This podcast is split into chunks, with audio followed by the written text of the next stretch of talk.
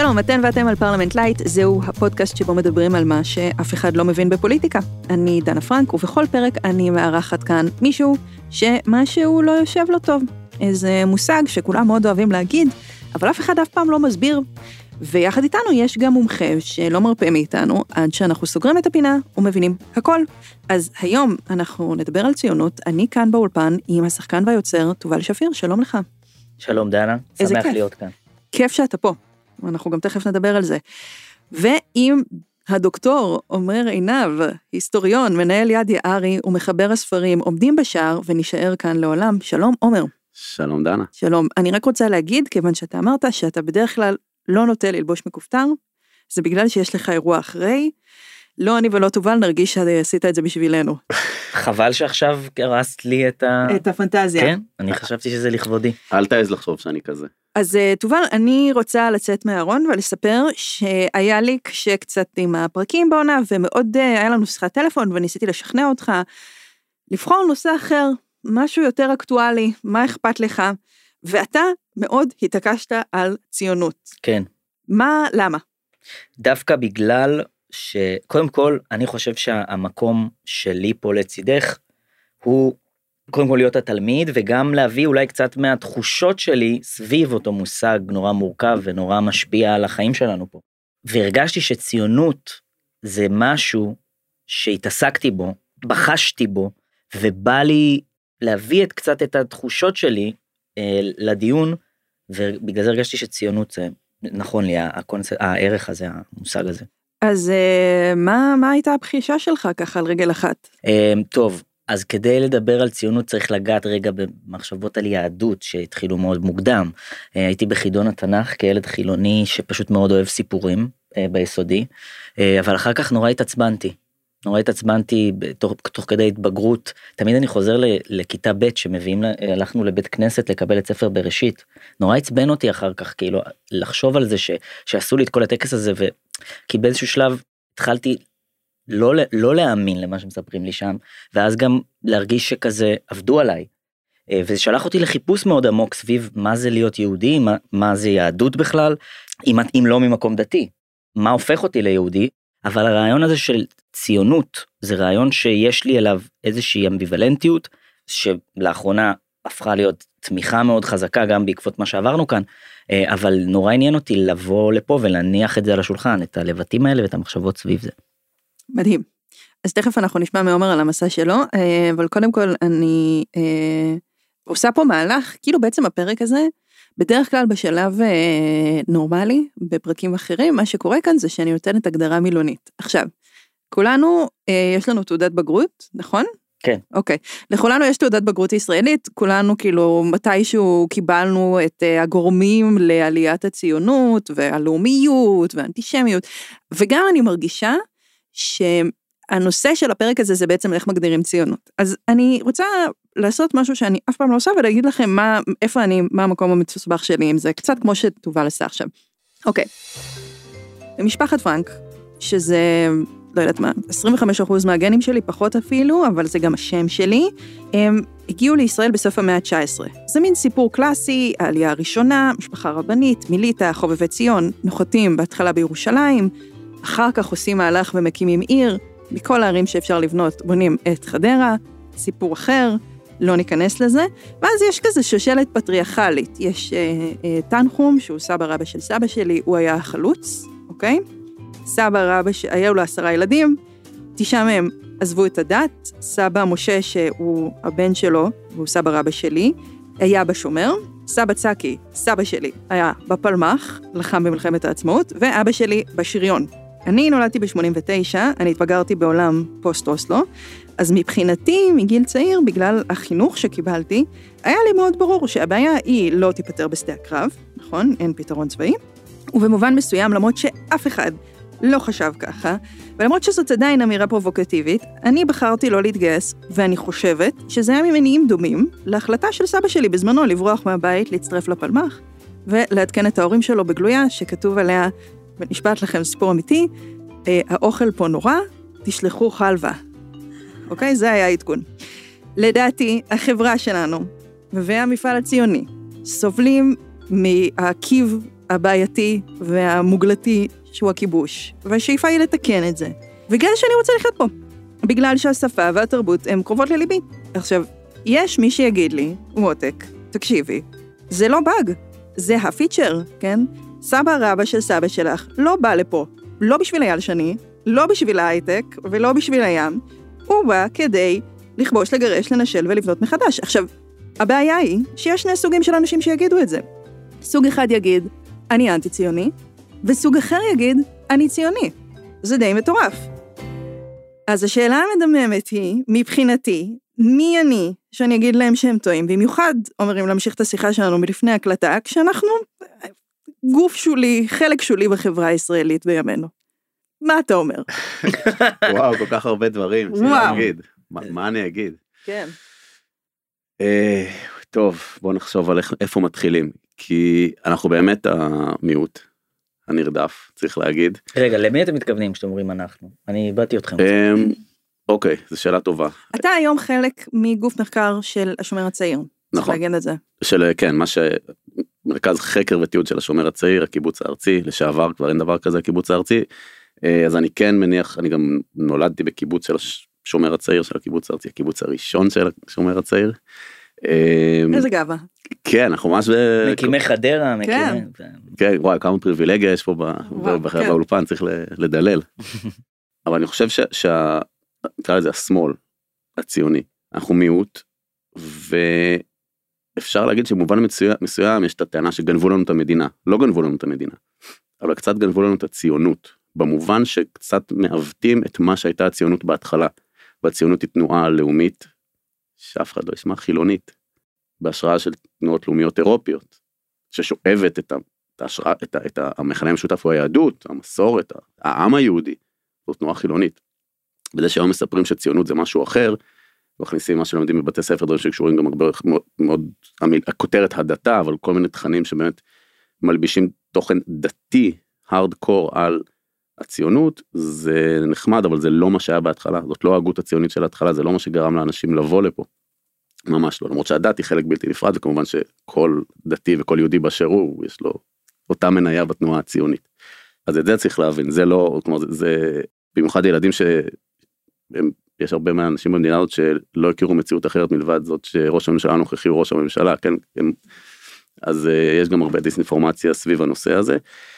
וספציפי לגבי הטענה של באמת שיגידו לו שאת uh, גם גם פוסט ציונים אמרת אנטי ציונים שזה מעניין כי אפשר להגיד אנטי ציונים אפשר להגיד פוסט ציונים מצד אחד תכף נדבר על ההבדל ביניהם, זה מעניין. אוקיי. או אה, ימנים לצורך העניין מצד שני ש, שטוענים אה, אה, את אותו דבר. ובמובן מסוים כולם צודקים כי אחרי אפשר גם לשים את הקו איפה על, על ציר ההיסטוריה נוצר פיצול אבל אני חושב שאם נצביע על 67 כקו שבו באמת התנועה הציונית התפצלה במובן של מה ציוני. להחזיר שטחים או להחזיק בשטחים אז זה מתאר את, ה, את האבסורד הזה ש- שהעלית פה לדעתי. שגם רק הולך וגובר. כן, במיוחד עכשיו אנחנו נמצאים בנקודת זמן מאוד היסטורית, כלומר תדמיינו שהייתם שומעים פודקאסט מ... לא יודע, ינואר 49, כן. אחרי שקרה משהו מאוד דרמטי, או ינואר 74.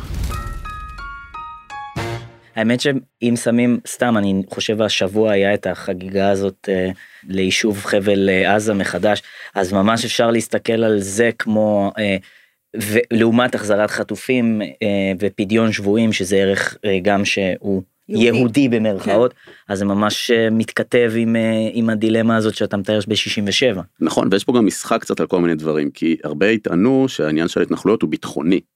כן. הם חושבים שההתנחלויות מגנות.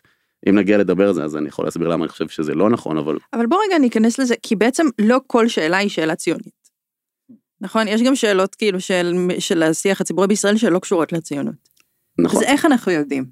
אז אני חושב היה לנו את זה בשיחה אה, אה, קודמת נכון. שדיברנו למשל כל מה שקרה בעשור האחרון בישראל שאלת הביביזם כן לא זה למעשה מנגנון השהיה של הציבוריות הישראלית של משהו כמו 5-10 שנים בשאלות המהותיות של הציונות שפשוט כולן הוסטו לשאלות של מנהיג של שחיתות של משפט של, שזה אפשר לקשר הכל לציונות אבל זה לא ש- זה דיון שיכול היה והתקיים בארצות הברית במדינות אחרות במערב.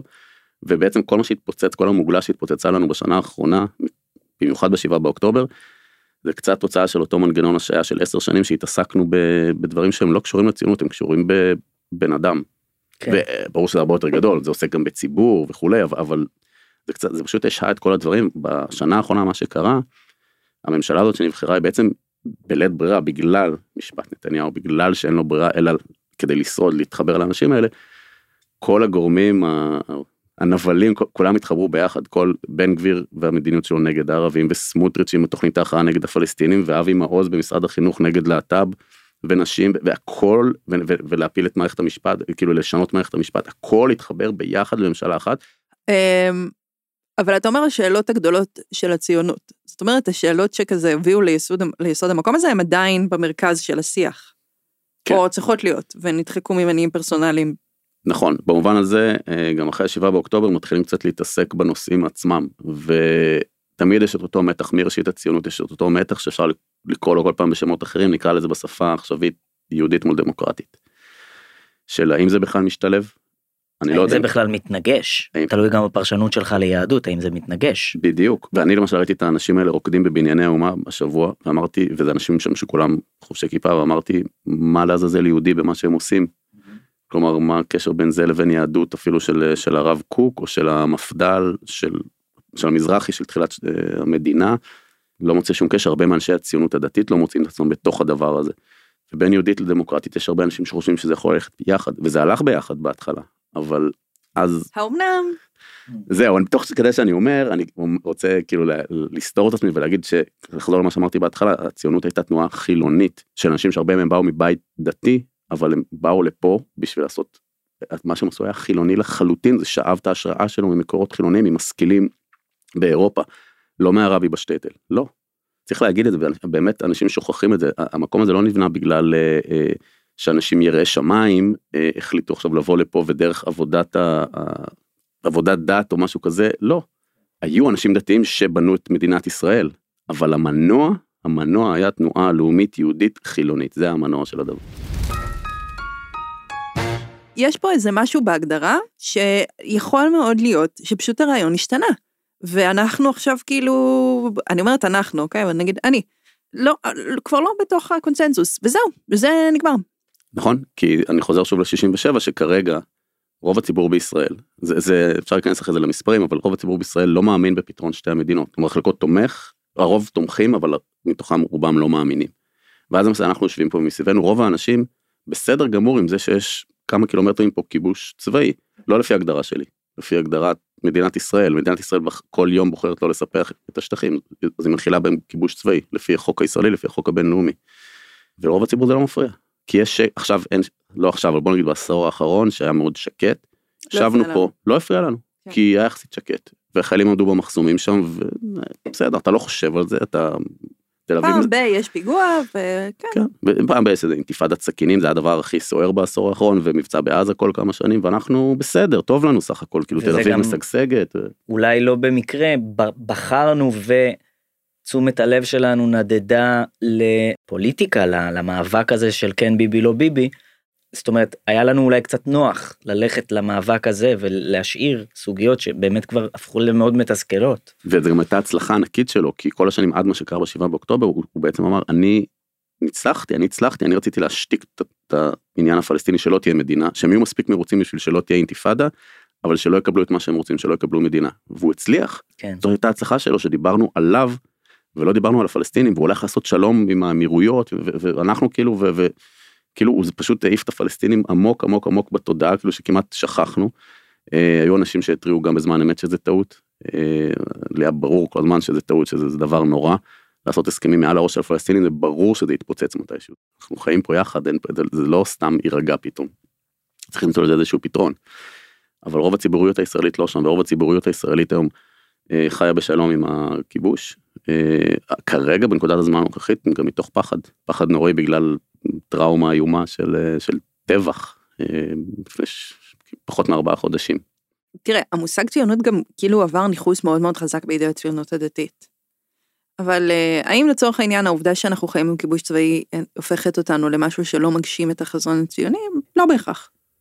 זה גם שאלה העניין של הגשמה לוקח אותי קצת באמת לשאלה יותר עמוקה של אה, לפני אני גם עברתי איזשהו שינוי ביחס שלי לציונות ואני לפני כמה שנים הייתי ב, אולי בקצה קצת יותר שמאלי ואמרתי אין דבר כזה ציונות היום כי הציונות הגשימה את עצמה הציונות שאפה לבית לאומי לעם היהודי.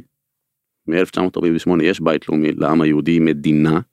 זהו כל מה שקורה אחרי זה כבר לא ציונות. זה... והרעיון הזה הוא בעצם פוסט לזה מתכוונים כשאומרים פוסט ציונות אה, עומר? כן, כן ולא כי יש למשל יש את הפוסט ציונות שניקח את זה לכל מיני פרוגרמות פוליטיות אז מדינת כל אזרחיה או, או אה, מרחב אחד שתי מדינות כל התנועות האלה שמדברות בעצם על שוויון אזרחי מלא בלי שום תנועה ציון, תנועה לאומית זה נקרא פוסט ציונות כלומר במובן שלא צריך יותר מדינה ליהודים הכל טוב אנחנו פה אנחנו זה זה עכשיו צריך לעשות שוויון בין כל האנשים שגרים פה. איך אתה מבדיל בין זה לבין אנטי ציונות? אנטי ציונות אה... אולי זה ההבנה שזה בכלל לא היה צריך כאילו ביקורת על העובדה שזה לא היה צריך לקרות בכלל? כן זה התייחסות לציונות כתנועה מלכתחילה תנועה קולוניאליסטית מנשלת שמראש באה למקום לחבל ארץ שיש בו עם ופשוט כבשה אותו בצורה קולוניאליסטית נישלה את האנשים מהאדמות שלהם גירשה אותם ב-48 אה, ולכן אה, האנטי ציונות הרבה פעמים היא מתמקדת בדבר הזה שמראש אין לגיטימציה. כמובן שהם מתנתקים אם אני אחזור רגע לציונות הפועמת שלי. כן. אי אפשר להתייחס לזה ככה גם באקדמיה מאוד אה, מתעסקים עם מונחים של קולוניאליזם או סטלר קולוניאליזם. היהודים שבאו לפה ציונים זה לא רק כי הם מצאו פה נדל"ן טוב ורצו לגרש ערבים הם באו לפה כי לא היה להם מקום אחר. והם באו לפה כי יש להם זיקה היסטורית למקום הזה והם באו לפה כי היו פה יהודים אז כאילו זה למי ש... זה, זה קצת תשובות לצידוק למה אנחנו פה. כאילו זה נכון שליהודים לא הגיעו לכאן מהסיבה שבלגים הגיעו לקונגו בסדר זה, זה לגמרי עובדה אבל זה גם נכון שהתנועה הציונית התחילה כתנועה קולוניאליסטית כמעט באופן מוצהר גם השיתופי פעולה שלנו עם האימפריה הבריטית גם ז'בוטינסקי והרצל באמת השתמשו במילה הזאת.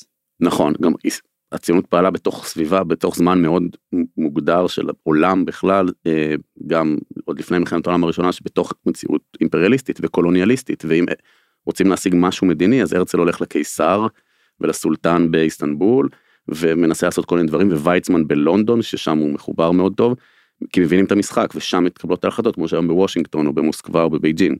אז לשם הם הלכו.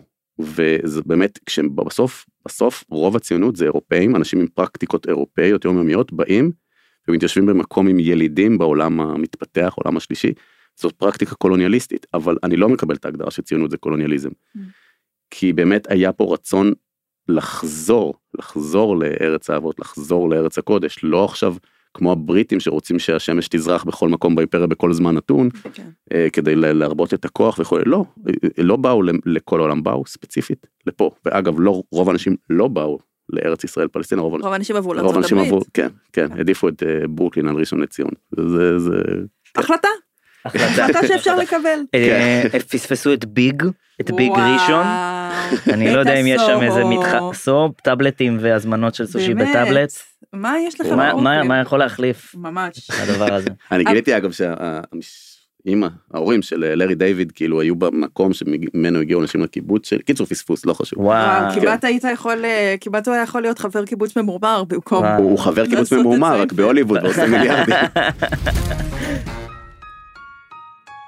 אמ, או רגע, אבל אני רוצה להחזיר אותך, כי אני ותובל משכנו אותך, כן. התחלת לדבר על התקופה שבה הרגשת שהמושג ציונות, אה, כאילו לא פשט הרגל, אבל סיים את דרכו ההיסטורית. כן, אני חושב, זה היה כבר, וואו, כבר כמעט לפני עשר שנים, לפני תשע שנים בבחירות של 2015. המחנה הציוני. המחנה הציוני. מה. זה היה? זה מה שקצת, הייתי אז גם, שוב, יש השפעה, הייתי באקדמיה, הייתי אז בגילמן, אה, למי שמכיר את המושג, אה, ו... אמרתי למה אתם קוראים לעצמכם המחנה הציוני מה אתם מנסים להוכיח ולמי. Mm. כאילו אם אתם שמים את הציוני הזה זהו אז כאילו לא ייכנסו בכם כי אתם שמאלנים באותם בחירות אגב נתניהו אמר שבוז'י יביא את דאעש לתל אביב וזה לא עזר כן. אה, וערבים נוהרים וכולי נעים נעים לקלפי יש דברים שלא מתיישנים טוב כמו כן. הסרטון הזה של אה, של דאעש דאעש בתל אביב האמת שזה אני לא מכיר. אתה לא מכיר את לא. זה? אני אני מכיר את אני אשמור על נתניהו מאוחדת כן. זו, זו קלאסיקה. שמע זה היה מערכת בחירות לדעתי שאפשר לכתוב עליה ספר באמת היה שם דברים נורא נורא מעניינים אבל בין היתר כן אה, ביבי הוציא אה, סרטון בחירות שרואים בו דאעשניקים על טנדרים נכנסים לתל אביב טנדרים לבנים. Oh my God. Oh זה, זה אזהרת טריגר ענקית. הדבר חם כן, כאילו כן. שכולם פחדו ממנו וכן. ואז עצבן אותי אז סביב המחשבות האלה של הציונות הגשימה את עצמה כולנו פוסט ציונים כי כי יש מדינה, יש צבא, יש הכל בסדר. Mm-hmm. בואו נתקדם, בואו בוא נגדיר מה אנחנו כאן מעכשיו, אנחנו ישראלים, אנחנו, כל, בואו כל אחד שיעשה את הדבר שלו ונמצא מכנה משותף, וגם רגישות כלפי החברה הערבית בישראל, 20% מהאנשים כן. שחיים כאן אה, ואזרחים של המדינה. אה, והיה לי שם באמת שלב שבאמת חשבתי ככה, אפילו כתבתי אני חושב על איזה, איזה, איזה טור בנושא בארץ, אבל דברים קצת זזו אצלי. מעניין. חזרה. החזיר אותך לשמאל הציוני. זה, באמת בסוף הרבה מזה זה זהויות. ובמובן המדיני אני כן גם uh, חזרתי קצת לעניין של שתי מדינות שהתרחקתי ממנו מתוך הבנה שזה פתרון גרוע. אבל זה הפתרון הכי פחות גרוע משכל שאר הפתרון, מכל שאר החלופות שיש, וזה גם פתרון היחיד שמפורט, ובאמת ניסו אותו כבר 86, כמעט 87 שנים על השולחן מאז ועדת פיל. אבל למה זה מכריח, למה זה מחזיר אותך לרעיון הציוני? למה, זאת אומרת, למה שתי מדינות לשתי עמים, מה הקשר הציוני לדבר הזה? כי הטענה היא שבאמצעות שתי מדינות לשני עמים אתה תוכל לשמור על מדינה יהודית בהגדרה שאיננה כרגע בין הירדן לים אה, יש 14 אה, מיליון אנשים חצי חצי יהודים פלסטינים. זה נשמע אני לא אוהב את הטענה הדמוגרפית כי מאוד גזענית בעיניי אני לא אני לא אוהב את הטיעון הזה אבל אתה כן רוצה שתהיה מדינה בעלת צביון יהודי כי יש לזה חשיבות אני חשבתי לפני כמה שנים שהחשיבות של זה לא מאוד מכרעת אבל יש לזה חשיבות. ובתוך המדינה היהודית יש מיעוט ערבי פלסטיני עם זכויות מלאות ושוות אבל המדינה היהודית באופי שלה לא במובן הדתי שלה אלא במובן התרבותי הזהותי. ושתי מדינות מבטיח את זה כי אם אתה לא עושה שתי מדינות וזה מה שכל המתנגדים מימין ומשמאל לא מציעים אז מה כן. או שאתה כובש מיליונים תחת כיבוש צבאי אתה נותן להם אזרחות ואז אתה לא דמוקרטית או שאתה נותן לכולם זכויות שוות לחלוטין 14 מיליון איש ואז אתה לא, לא יהודית. יהודית. ואף אחד בעצם הפתרון הזה של חלוקת הארץ הוא ארכאי ושמאלני וטרחני ומסמל אני לא סתם אומר הוא אני לא יש בו המון בעיות. אתה יודע, כאילו עם כל מה שאמרת לגבי המחנה הציוני ב-2015 וזה, עזוב את זה שאנחנו גם בעידן שאין בו כל כך תנועה שמאלית, בסדר? אין, אין בפוליטיקה, אבל הם, היום כאילו המושג הזה נשאר בחזקתם של הציונות הדתית. אה, הם הציונים, הם עושים עבודה ציונית, ויש גם משהו, זאת אומרת, אין, אני לא מרגישה שכבר יש איזה יראת כבוד, כאילו, מהדבר הזה. אני חושבת שהייתה פעם, כן? שהם כאילו מקריבים יותר, המתיישבים, הם כאילו, יש להם מונופול על הדבר. בטח, אני חושב שעכשיו גם זה בעייתי לדבר על זה בימים האלה, אבל גם עובדה באמת שהם הם רואים את עצמם גם ממשיכים של התנועה הקיבוצית במובן מסוים, שהם גם שולחים המונים ליחידות לוחמות ונהרגים המון אנשים מהציונות הדתית ביחס לחלקם באוכלוסייה, וזה דבר שאסור להתעלם ממנו, הוא נוכח והוא נכון, אבל זה גם לא תירוץ עכשיו לטעון שלנו מגיע יותר. כלומר זה לא... בהובלה של ה... כן, אנחנו מקריבים הכי הרבה, לנו מגיע. כלומר, ויש, היה דיון סביב זה גם, אה, כמה שיחות קשות עם, אה, סביב העניין של 7 באוקטובר, למה לא היו כוחות צה"ל שהגנו על יישובים בתוך שטחה של מדינת ישראל. כי הם היו, היו בגדה. וכן הם היו מחוץ לגבולה לשטחה הריבוני של מדינת ישראל, בגדה המערבית. ומתנחלים נורא נורא נורא נורא נפגעים מזה. כן. כי... מה, החיים שלנו לא שווים שיגנו עלינו? אתה אומר, אנחנו בגללנו רצחו את האחים שלנו כן, בנגב המערבי. אבל זה קצת נכון. לא, אז הם אומרים, אנחנו פלסטינים מנסים לרצוח אותנו, וחיילים מגינים עלינו, אז איך אתה מאשים אותנו? זאת אומרת, השמה שלי הרבה יותר גורפת, אומרת, אתם לא צריכים להיות שם. אתם חיים תוך כדי שנעשה עוול איום לאנשים שחיים לצדכם. אין להם זכויות, הם עומדים במחסומים, הם עושים כל, הם, הם מנושלים מהקרקעות שלהם, אבל שוב, כאילו, אתה יודע, לצורך העניין גם מאוד יכול להיות שהם צודקים, אה, התנועה המתנחלית. כאילו, באמת, אני, מנס, אני מצטערת שאני כל הזמן חוזרת לנקודה הזאת, אבל אני מרגישה שכאילו, יש משהו בשיח על ציונות שהוא קצת כמו לדבר עם קומוניסטים. כאילו שהם אומרים לך כזה, תשמע, זה רעיון בן זונה, אה, אף פעם לא עבד, למעשה היה תוצאות קצת טרגיות, אבל הרעיון מדהים, אין סיבה שהוא לא יעבוד, אוקיי? אז אתה אומר, כאילו, סבבה, יש פה אנשים שקיבלו, דרך אגב, חינוך שגם אני ואתה קיבלנו, כן? שזה מאוד מאוד חשוב, אה, חקלאות, ולהתיישב, ולבנות יישובים זה, זה מסירות נפש וזה מקדם את המדינה וכו' וכו' וכו'. והם אומרים, מה, מה ההבדל, כאילו, העמוק? יש פה פצעים שצריך לפתוח וזה, אה, שוב, אני אלבש את הכובע של הפלג הציוני הכי שמאלי, שזה השומר הצעיר, שהרבה מקיבוציו קמו מציינים עכשיו 75 שנה והם קמו על חורבות כפרים פלסטינים. אה, ויצא עכשיו ספר באנגלית שמדבר על שלושה קיבוצים של השומר הצעיר שספציפית על תפקיד שלהם בנכבה וגירוש של ה... וכאילו זה, זה הטענה הפלסטינית, כאילו של אפילו, תראו, אפילו הציונים הכי הכי שמאלנים, הם מנוולים, כי בסוף רצו לגרש מפה פלסטינים. זה לא נכון, כלומר רצו להתיישב ויש מחיר למאבק לאומי ויש מחיר למלחמה כמו 48 וחלק ממנו זה מחיר קשה מאוד של גירוש ו- ו- והרג ומה שקרה לפלסטינים במלחמה שכן צריך לומר שהם פתחו בה. אבל כן שמים קו, כלומר ב-67 זה היה קו של הרבה אנשים של אוקיי יש לנו מדינה ויש לנו את הגבולות שלנו, אבל עכשיו באופן קבוע לשלוט בכיבוש צבאי על אוכלוסייה, זה לא הציונות, זה לא מה שהוגה הציונות וחוזה המדינה, זה לא מה שהם רצו. זה גם מה, לא מה שז'בוטינסקי רצה. יש לי חברה שהסבים שלה הם כזה קיבוצניקים של השומר הצעיר מגלון, והיא אומרת שסבא שלה אומר, לא לזה התכוונו, כאילו זה, כל פעם שהשיח עולה.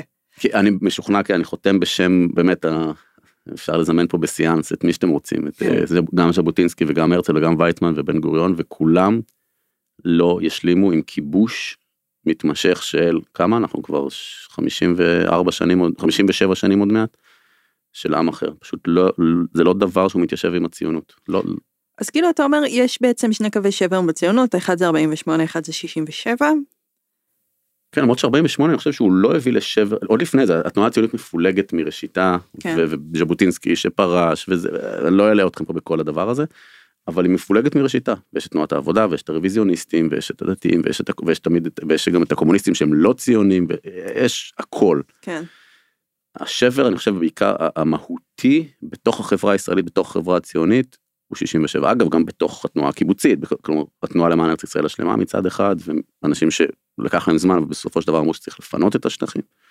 זה קו השבר, כיום הוא, זה זניח, כי כמה אנשים יגידו שהם רוצים לפנות את השטחים ולהקים מדינה פלסטינית. לא הרבה? מי שיושב פה. אני ותובל. לא הרבה.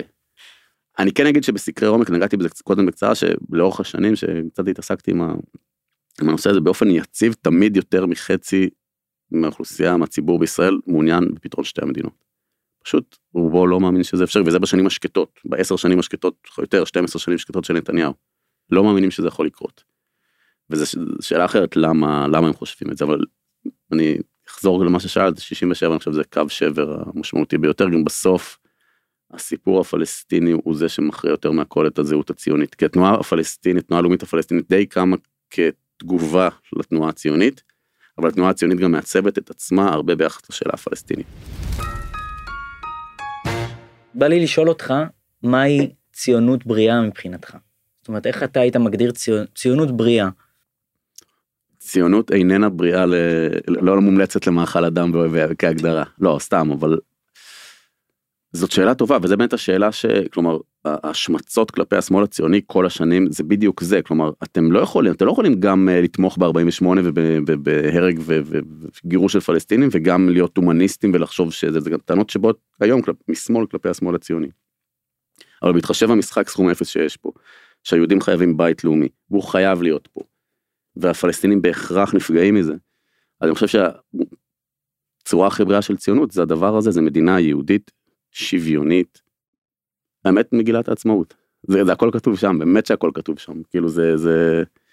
אני, אני לא, אני לא יכול להמציא עכשיו שום דבר חדש חוץ ממגילת, מגילת העצמאות שוויון לכל האזרחים שגרים פה, מדינה יהודית, דמוקרטית. למרות שדמוקרטיה לא הייתה בתחילת הדרך, אבל גם קונגרסים הציונים והכל, בסוף כן, הדמוקרטיה הייתה חלק מהדבר וזה התפתח עם התפתחות הדמוקרטיה בעולם ובשאר המדינות. אני חושב שזה הדבר הבריא לעשות בסוף אני שוב זה גולש ישר לפתרון המדיני אבל זה כרגע מה שמכריע את הציונות יש גם שאלות אחרות שהתלכדו עכשיו בממשלה הזאת איך כמה ציונות באמת מה הגורם המרכיב הדתי בתוכה. אמרתי את דעתי בהתחלה הציונות היא לא תנועה דתית אבל האוכלוסייה הישראלית הלכה וקיבלה גוון אחר התנועה הציונית צמחה באירופה באוכלוסייה שהיא בחרה להיות חילונית. אבל העליות הגדולות מארצות ערב והאסלאם הביאו פה אוכלוסייה מסורתית שגם היא חלק מהסיפור הציוני. גם וגם התנועה הליטאית בעצם מאוד מאוד התחזקה בארץ, בטח כן. בעשורים האחרונים. נכון. אבל ש... אה, החרדיות היא לא תנועה מזרחית לצורך העניין. נכון אני אני אני ב... כלומר איכשהו הדחקתי את הציונות את, הצ... את החרדיות במה שאמרתי כמובן שהחרדיות זה גם זה, כן. זה, זה סיפור אני דיברתי דיברתי יותר על הגוון ה, על הספקטרום המסורתי דתי לאומי. שזה גם מעניין, כי אם אתה מסתכל על, אה, לצורך העניין, יהדות ארצות הברית, אוקיי? שהיא מין תמונת מראה של אה, היהדות הישראלית, בהרבה מובנים. אז שם יש איזה משהו שדווקא אה, בבתי כנסת בארצות הברית, יש אה, תפילה לשלום מדינת ישראל, בתי כנסת ציונים נגיד, וגם, לא משנה, שוב פעם נפלנו להגדרה, בואו נעבור הלאה, אבל יש תפילה לשלום מדינת ישראל, ואז יש תפילה לשלום הממלכה. זאת אומרת, יש איזו תפיסה שהיום אנחנו, כאילו לי זה נורא מזכיר נגיד את איך שאנחנו מסתכלים על הדרוזים, בסדר?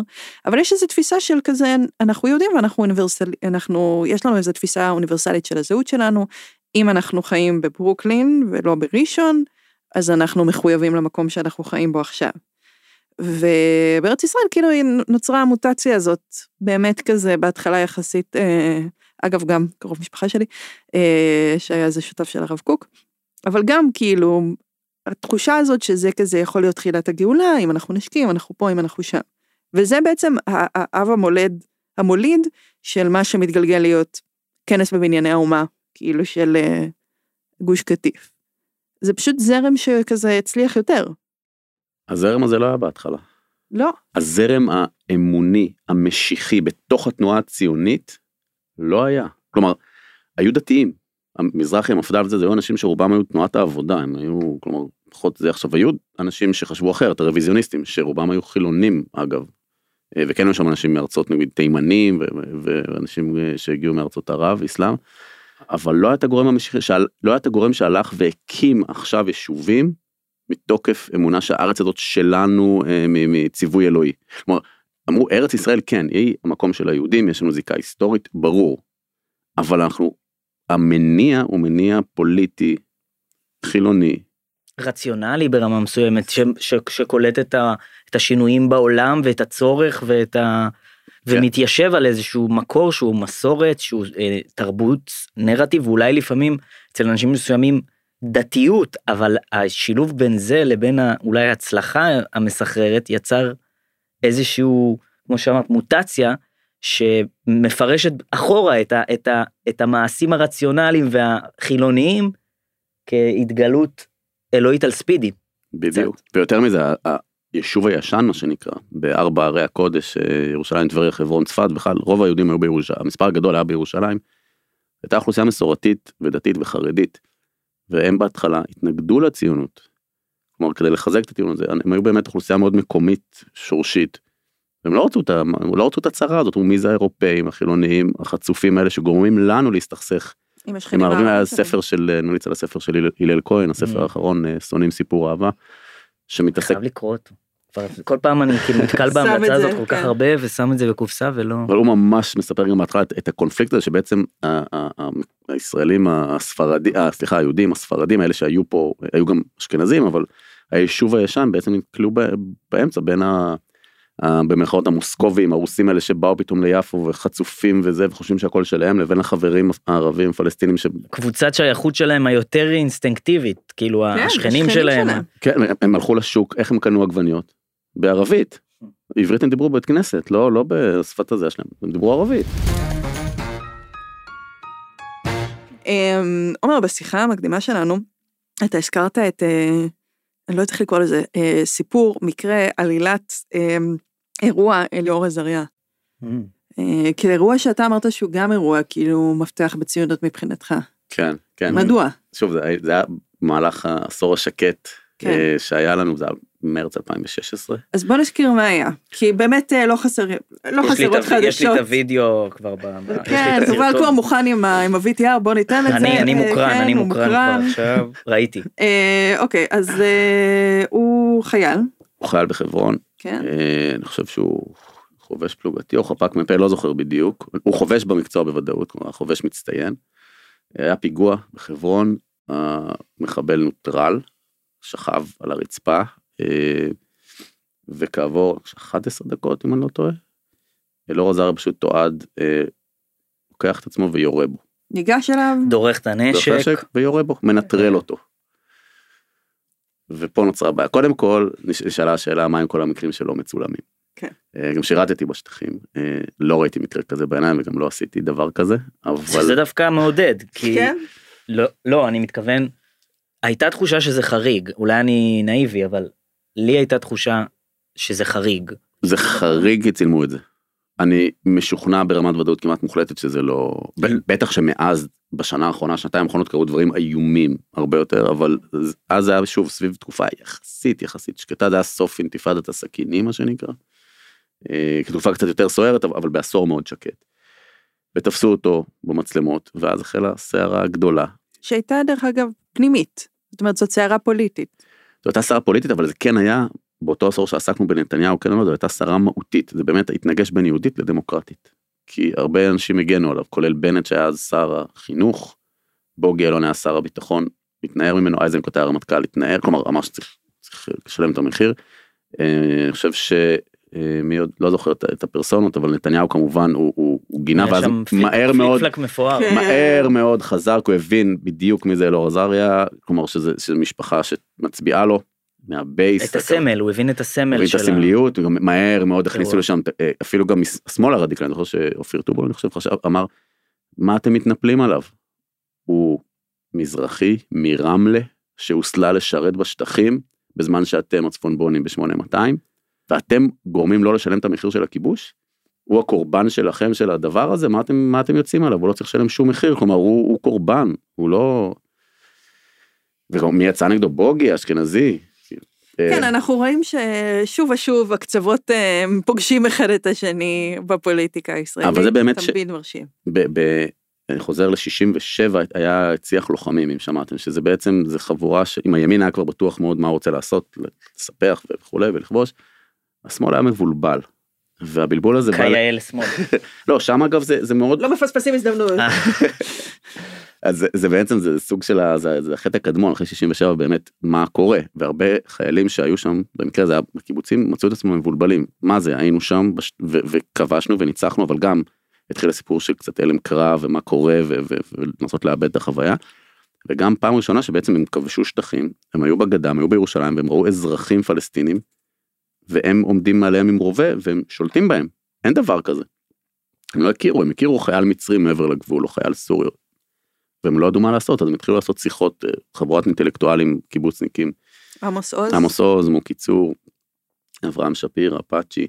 אה, התחילו להסתובב בקיבוצים לעשות שיחות כדי לאבד את הדבר הזה והוציאו את הספר שיח לוחמים פרקי אה, הקשבה והתבוננות. לא אז בעצם שם בשיחות האלה הייתה גם שיחה במרכז הרב מרכז הרב זה בעצם המוסד, ספינת הדגל של הציונות הדתית, הרב צבי יהודה קוק, בן של, והוא מגיעים לשם אחרי 67 מראיינים חבר'ה צעירים, דתיים, דתיים לאומיים אחרי המלחמה. ונאמר שם משפט, לא ציטוט מדויק, אבל משפט בסגנון של דם של יהודי, כאילו שווה לי דם של אלף ערבים. וזה אלאור עזריה, כלומר, זה מחבל פלסטיני, אני יורה בו כי הוא, הוא מחבל, ואני הורג אותו, למרות שהוא כבר מנוטרל והוא לא סכנה, ולפי הדין הישראלי והבינלאומי אסור לי לירות בו. אני יהודי, אני שומר על וגם אם עשיתי גם אם עשיתי טעות ולא הייתי צריך לראות בו. אני יהודי במדינה יהודית וצריכים לחוס עליי ולא על המחבל הפלסטיני כי הוא כי הדם שלו לא שווה והדם שלי שווה יותר. למה למה מבחינתך זה אירוע שהוא ציוני אה, ציוני או משפיע על ה... כי שם באמת נחלק ציונ... אה, יהודית דמוקרטית מי שהתנגד כלומר שעכשיו שלא עזר צריך לשלם מחיר על מה שהוא עשה. הוא בעצם חושב קודם כל הוא נאמן לתפיסה הדמוקרטית מתוך הבנה שזו תפיסה יהודית כלומר שהיהדות חלק ממנה זה, זה להיות גם אור לגויים וחברת מופת ודברים כאלה. וזה מה שצריך לעשות כלומר זה מה שהוא עשה עובר זה פוגע בנו כחברה אסור לתת לדבר כזה לקרות וזה תופס את הצד של הדמוקרטיה. ואלה שאומרים תופסים את הצד היהודי אומרים לצורך העניין אנחנו למדנו את הלקח אה, אנחנו יהודים ורוצים כל האויבים קמים עלינו ואנחנו צריכים להגן על עצמנו ואנחנו הגענו על עצמנו. וגם אם החייל טעה ולא פעל לפי הנהלים זה ברור שהוא לא פעל לפי הנהלים על זה אין ויכוח. בסדר. סך הכל התמונה הגדולה היא שהיה פיגוע. הערבי הפלסטיני המחבל הוא רע. החייל היהודי הוא טוב. וגם אם הוא עשה טעות אז בואו נפתור את זה בתוך המשפחה. בדיוק. אבל שוב, אם אנחנו יוצאים מנקודת הנחה שהאידיאולוגיה המרכזית שלנו היא אידיאולוג... אידיאולוגיה ציונית, אז, אז זה נכון, כאילו, אז זה נכון שמגיע ליהודים זכויות יתר במדינת היהודים. למה? למה זה נכון? לא זכויות יתר, גם ז'בוטינסקי אגב, שזה אני הקלישאה של השמאלני שמצטט את ז'בוטינסקי כדי לקבל תוקף למה שאני אומר. לא, אין לי בעיה. אבל, אבל לא, גם הוא דיבר באל קיר הברזל והכל ומאמרים אחרים, הוא אומר, כן, זו מדינה יהודית, וצריך להקים את קיר הברזל בשביל ליצור הרתעה שלא, שיבינו שלא מגרשים אותנו מפה. אבל המדינה הזאת חייבת להיות מבוססת על שוויון אזרחי בין כל התושבים. בין יהודים לערבים חייב להיות שוויון. זה, זה לא חלק ממה ש... זה לא חלק מהציונות הדבר הזה. צריך לציין גם שבמשך 18 שנים היה ממשל צבאי על החברה הערבית. בגלל זה אני אומרת, כאילו, כשאתה אומר כזה, בהתחלה זה היה דמוקרטי, כאילו, זה לא, לא לכולם. נכון, היה... קצת כמו מה שאחמד טיבי אמר. נכון, היו... זאת כן, אומרת, כן. את, את מעלה פה איזה טענה ש, שישראל בעצם נורא רוצה להיות דמוקרטיה, אבל אולי אף פעם לא הייתה באמת? אני באמת, אני גם מרגישה שאני, התפקידי בפרק הזה הוא כאילו אה, להיות פרקליטו של השטן, כן? כי אני מגיעה ואני כאילו, העמדה שלי, לא יודעת, אני אכלתי גם כאפה בשביעי באוקטובר, אני לא מרגישה שאפשר להיות בעמדה אוניברסלית יותר. Mm, mm. אני מרגישה שכאילו מצד אחד אני כזה בחוגי, גם שמאל בינלאומי, אוקיי? אז הייתה מאוד אה, תפיסה לדעתי של אה, פוסט לאומיות.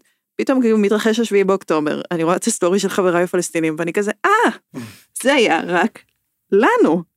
לכם לא בעצם, כאילו זה נורא מעניין הדבר הזה.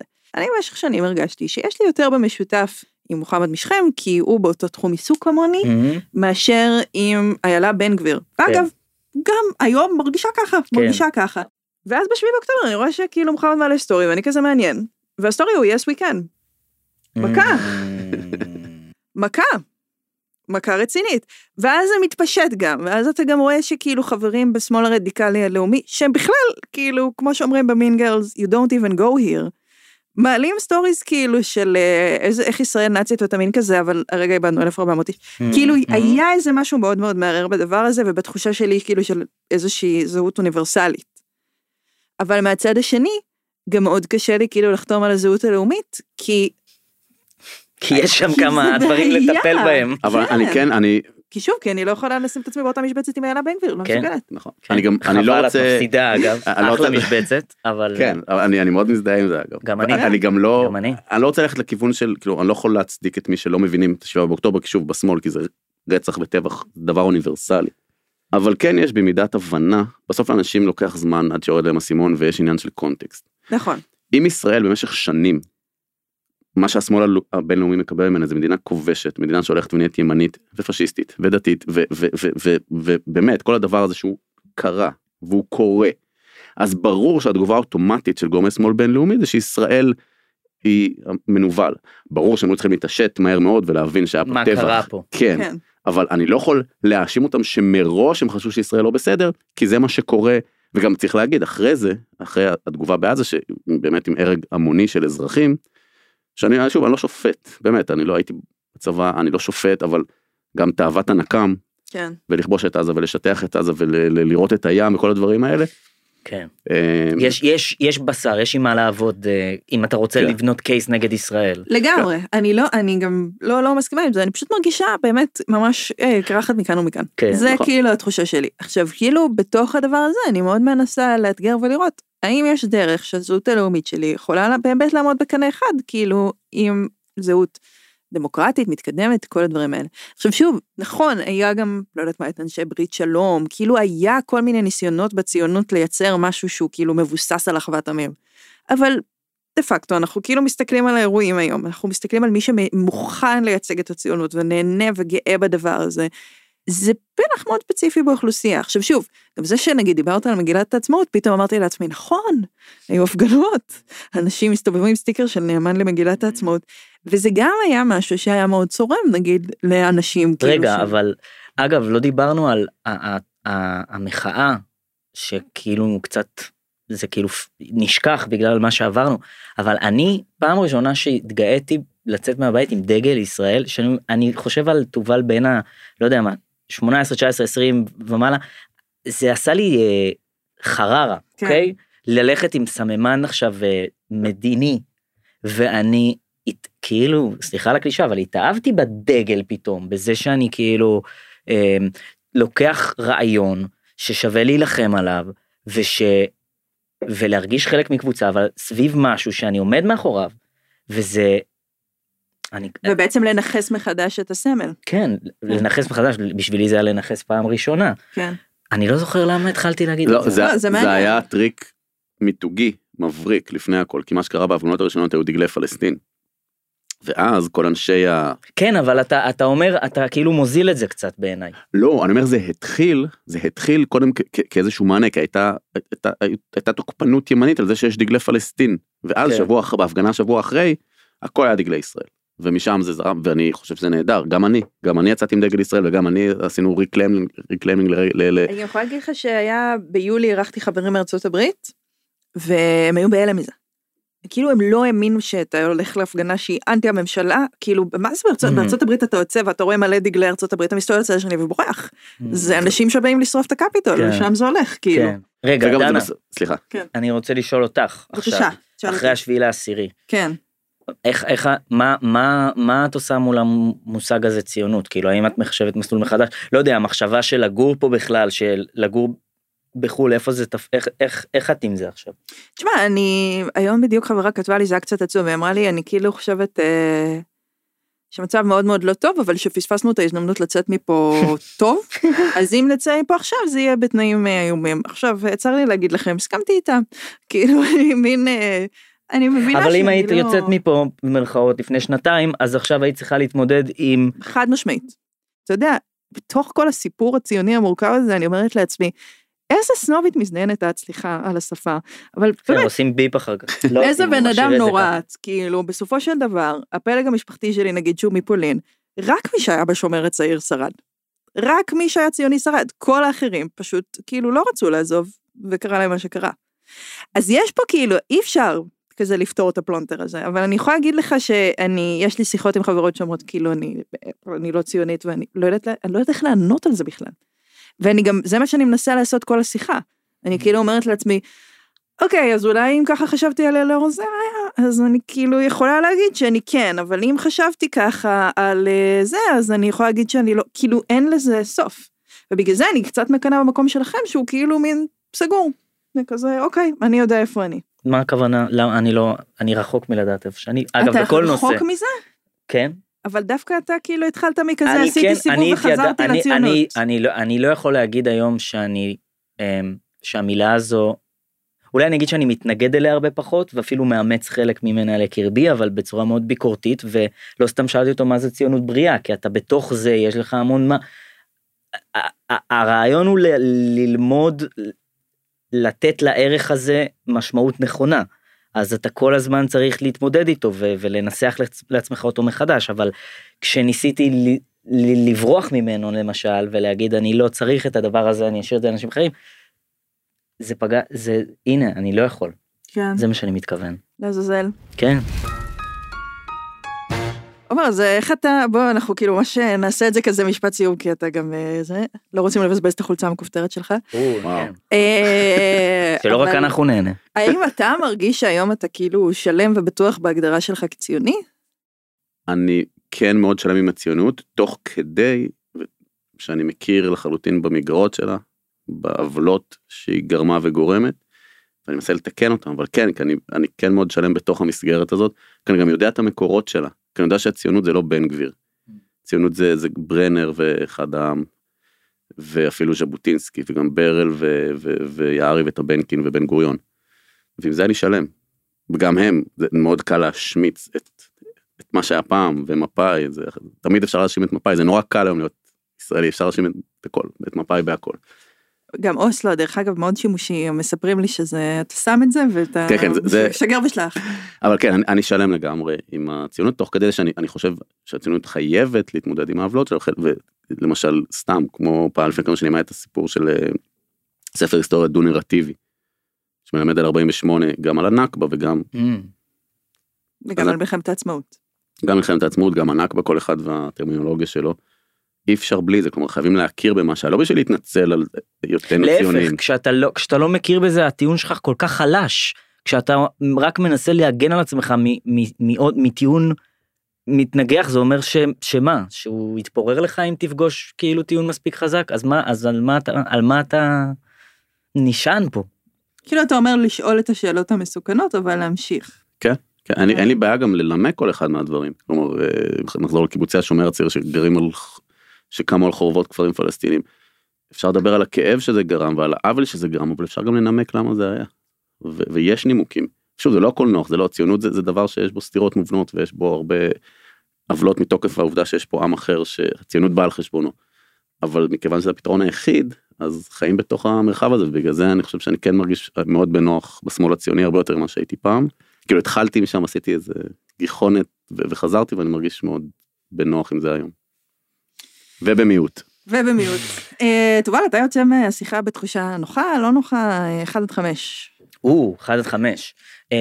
סתם, אתה לא חייב, המספרים לא חשובים. אוקיי, אני, אני לא יודע להגיד לך, אני מרגיש, אה, זה משהו שאני מרגיש בזמן האחרון, שאנחנו צריכים לנכס את זה חזרה, את הדבר הזה, ולה, ו, ולהתייחס לזה כאל קונספט, מושג, ערך חי.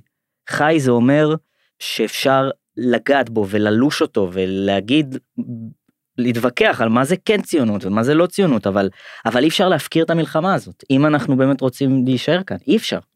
עשינו את זה ככה ככה אני גדלתי אני התייחסתי לזה כאל משהו של פוליטיקאים ודתיים ודברים ואנשים שכזה אבל לא הנה אנחנו אנחנו מקבלים לזה הוכחות אתה מפקיר את זה אז מישהו אחר לוקח את זה ועושה עם זה שימוש רע. מאוד. אוקיי חברים בנימה אופטימית זו אה, תודה רבה שבאתם להשתתף, תודה עומר עינב, אה, תודה לך תובל. תודה דנה. אה, תודה רבה. ואני, כן, נשתמע, להתראות. האזנתם לפרלמנט לייט. לתכנים נוספים ווידאו מהפרקים, עקבו אחרינו באינסטגרם. אני דנה פרנק, עורך הסאונד הוא אסף רפפורט. פרלמנט לייט זאת הפקה של ג'וס. מור אזולאי המפיקה הראשית, וטליה שטיינברג מתאמת ההפקה. הקלטות וצילום באולפני שמע. תודה שהאזנתם.